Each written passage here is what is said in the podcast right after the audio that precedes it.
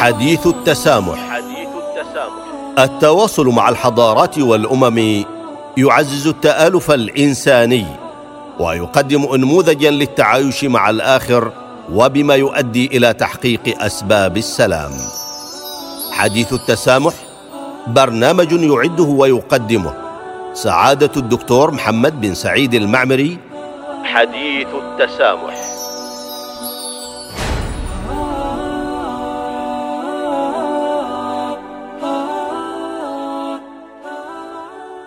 بسم الله الرحمن الرحيم الحمد لله رب العالمين والصلاه والسلام على رسول الله الامين وبعد ايها المستمعون والمستمعات السلام عليكم ورحمه الله تعالى وبركاته نستكمل في هذه الحلقة من برنامجكم حديث التسامح ما بداناه في الحلقة الماضيه حول اثر مواقع التواصل الاجتماعي على قيم التسامح وقبول الآخر في المجتمعات فاهلا وسهلا بكم جميعا تناولنا بعض الجوانب الإيجابية لوسائل التواصل الاجتماعي ومنافعها وأثرها في الحياة العامة للناس والأفراد وملخصها استخدام وسائل التواصل الاجتماعي في مجالات التعليم والإرشاد والتوعية الأمنية وحفظ الأمن من خلال بث رسائل توعوية وتثقيفية وإعطاء مساحة من الحرية للتعبير عن الآراء والأفكار.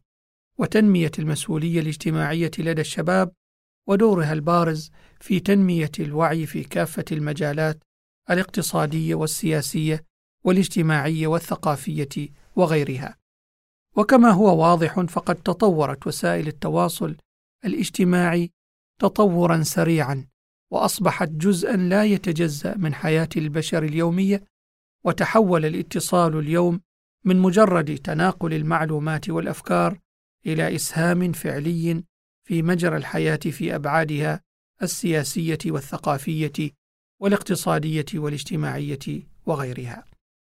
ولكن من جانب آخر أفرزت هذه الوسائل المتطورة عددا من التحديات والتأثيرات السلبية وذكرها الباحثون باستفاضة ومنها دراسة الدكتور إبراهيم العبيد والتي أشرنا إليها وإلى أهم نتائجها في الحلقة الماضية. فمن الجانب السلبي لوسائل التواصل الاجتماعي ما يلي. تأثيرات متعلقة بالفكر الإرهابي ونشر ثقافة العنف حيث أكدت الدراسات إلى أن أعضاء التنظيمات الإرهابية لجأت إلى بث رسائلها من خلال الشبكات الاجتماعية. وتبني قضايا وظواهر مجتمعية خطيرة أو مضرة باستخدام أسماء مستعارة. فتتسم المجتمعات الافتراضية بدرجة عالية من اللامركزية وتنتهي بالتدريج إلى تفكيك مفهوم الهوية التقليدي. ولا يقتصر تفكيك الهوية على الهوية الوطنية أو القومية بل يتجاوزها إلى الهوية الشخصية. لأن من يرتادونها في أحيان كثيرة بأسماء مستعارة ووجوه ليست وجوههم وبعضهم له أكثر من حساب.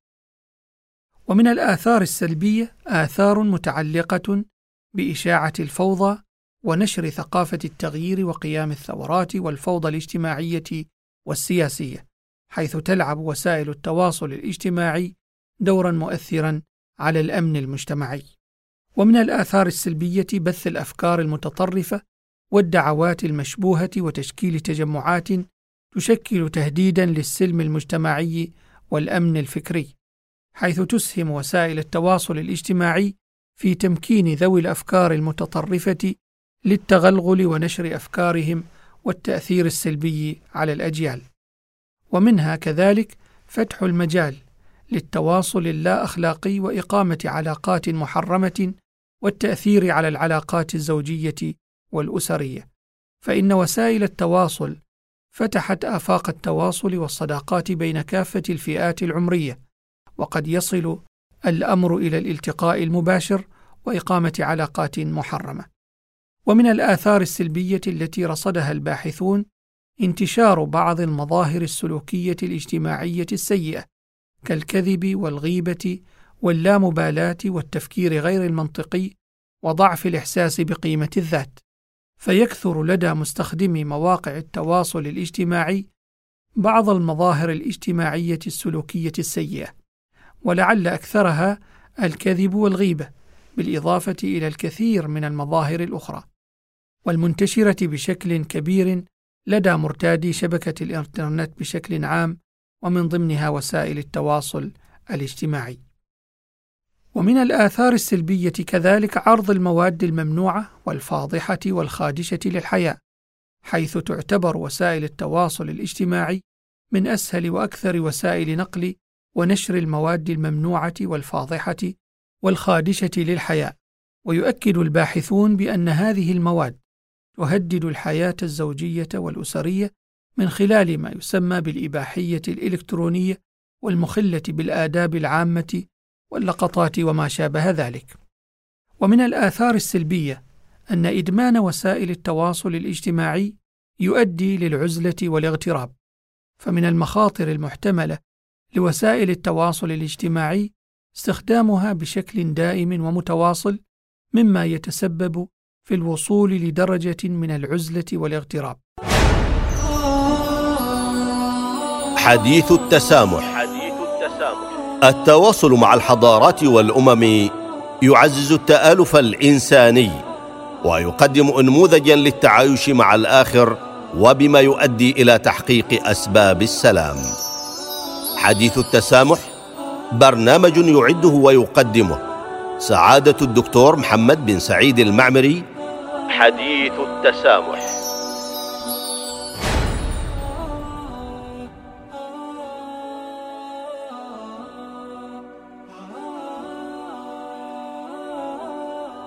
ويشير الباحثون إلى أن إدمان وسائل الاتصال يعتبر أحد العوامل المسببة للاغتراب الاجتماعي. الذي قد يتعرض له الفرد في المنزل نتيجة انهماكه المتواصل والمبالغ فيه عبر وسائل وشبكات التواصل الاجتماعي. ومن الآثار السلبية كذلك المخاطر المتعلقة بإثارة النعرات الطائفية والعنصرية نتيجة لانتشار استخدام وسائل التواصل الاجتماعي بين كافة أفراد المجتمع على اختلاف أعمارهم وتوجهاتهم ومراكزهم الاجتماعية وأدوارهم في المجتمع. فإن ذلك أدى إلى انتشار بعض المخالفات السلبية فيما يتعلق بإثارة النعرات القبلية التي يجرمها القانون والتراشقات العنصرية بين أفراد المجتمع والتي تؤثر على السلم المجتمعي. ومن الآثار السلبية كذلك وسائل التواصل الاجتماعي لها دور في التغيير القيمي، حيث تعد القيم الموجهة الأساسية لسلوكيات الأفراد، وهي تشكل أساس السلوك، ولذا فإن فقدان القيم وضياع الإحساس بها أو عدم التعرف عليها يجعل الفرد يندمج في أعمال عشوائية ويسيطر عليه الإحباط لعدم إدراكه جدوى ما يقوم به من أعمال. ومن الآثار السلبية كذلك مخاطر متعلقة بالجريمة الجنائية الرقمية كالقرصنة والتشهير والابتزاز والتزوير، حيث تعتبر الجريمة الجنائية الرقمية من الجرائم التي ظهرت بعد انتشار الإعلام الإلكتروني ووسائل التواصل الاجتماعي، وهي تتمثل في أشكال مختلفة ومتفاوتة مثل القرصنة والجريمة الجنائية الرقمية والتشهير والابتزاز والتزوير وغيرها. وفي إزاء هذه السلبيات المتوقعة من استخدام وسائل التواصل الاجتماعي في مقابل الآثار الإيجابية لها، فقد قدم الباحثون عددا من المقترحات والتوصيات الهادفة إلى تعزيز الجوانب الإيجابية لوسائل التواصل الاجتماعي والتقليل من آثارها السلبية قدر الإمكان للحفاظ على النسيج المجتمعي والقيم الأخلاقية والروحية للأفراد. كان من أبرز النتائج التي توصلت إليها الدراسة التي أعدها الدكتور إبراهيم العبيد أولاً أن درجة الآثار الإيجابية في الجوانب الدينية والأخلاقية لمواقع شبكات التواصل الاجتماعي كانت مرتفعة، ومن أهمها نقل أحداث العالم الإسلامي بينما درجة الآثار السلبية كانت مرتفعة ومن أهمها الصراع والكراهية بين الطوائف والأديان والمذاهب المختلفة. ثانيا أن درجة الآثار الإيجابية في الجانب المعرفي لمواقع الشبكات كانت مرتفعة ومن أهمها الاستفادة من تجارب وخبرات الآخرين وزيادة العلاقات والتواصل معهم بينما درجة الآثار السلبية كانت متوسطة ومن أهمها نشر بعض المعارف والمعلومات والبيانات غير الصحيحة. ثالثا أن درجة الآثار الإيجابية في الجانب الاجتماعي والثقافي لمواقع شبكات التواصل الاجتماعي كانت مرتفعة ومن أهمها تعزيز حرية التعبير عن الرأي بينما درجة الآثار السلبية كانت مرتفعة ومن أهمها انتحال الشخصيات العامة بالمجتمع والحديث باسمها. رابعا أن واقع الدور التربوي في التوعية بآثار مواقع التواصل الاجتماعي كانت مرتفعة ومن أهمها تزويد الطلاب بمهارات التعامل مع معطيات العصر التكنولوجية ومتغيراته الاجتماعية. وفي ضوء هذه النتائج التي أسفرت عنها الدراسة قدمت توصياتها كما يلي: أولاً تزويد كافة الفئات العمرية بمهارات التعامل مع معطيات العصر التكنولوجية ومتغيراته الاجتماعية وتوعيتهم بإيجابيات وسلبيات مواقع التواصل الاجتماعي. ثانياً تضمين مواقع التواصل الاجتماعي وآثارها الإيجابية والسلبية ضمن الأنشطة الطلابية والمقررات الدراسية وكذلك ورش العمل للموظفين وأصحاب المال والأعمال. وثالثا صياغة استراتيجيات قيمية تسهم من تقليل التأثيرات السلبية لمواقع التواصل الاجتماعي.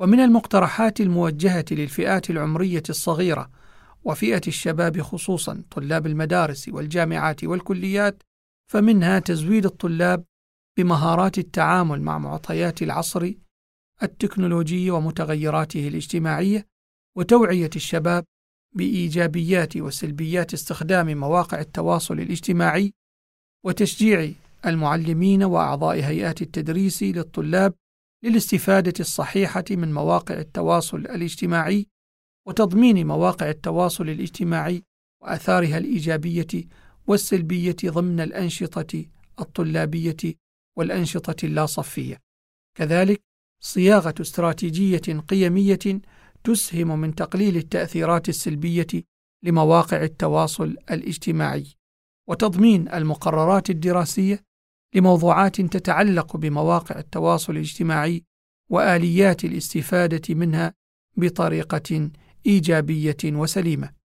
وأن يقوم المتخصصون ببيان الآثار المترتبة من الاستخدام السلبي لمواقع التواصل الاجتماعي بالإضافة إلى إقامة ندوات ومؤتمرات علمية تهدف للتوعية بآلية توظيف واستخدام مواقع التواصل الاجتماعي بما يفيد المجتمع والأفراد مع إجراء مزيد من الأبحاث والدراسات حول مواقع التواصل الاجتماعي وتأثيراتها والتطور الحاصل في ذلك. هذا وإلى الملتقى في حلقة مقبلة بإذن الله. حتى ذلك الحين نستودعكم الله. والسلام عليكم ورحمة الله تعالى وبركاته. حديث التسامح. التواصل مع الحضارات والأمم يعزز التآلف الإنساني ويقدم انموذجا للتعايش مع الآخر وبما يؤدي إلى تحقيق أسباب السلام. حديث التسامح برنامج يعده ويقدمه سعادة الدكتور محمد بن سعيد المعمري. حديث التسامح.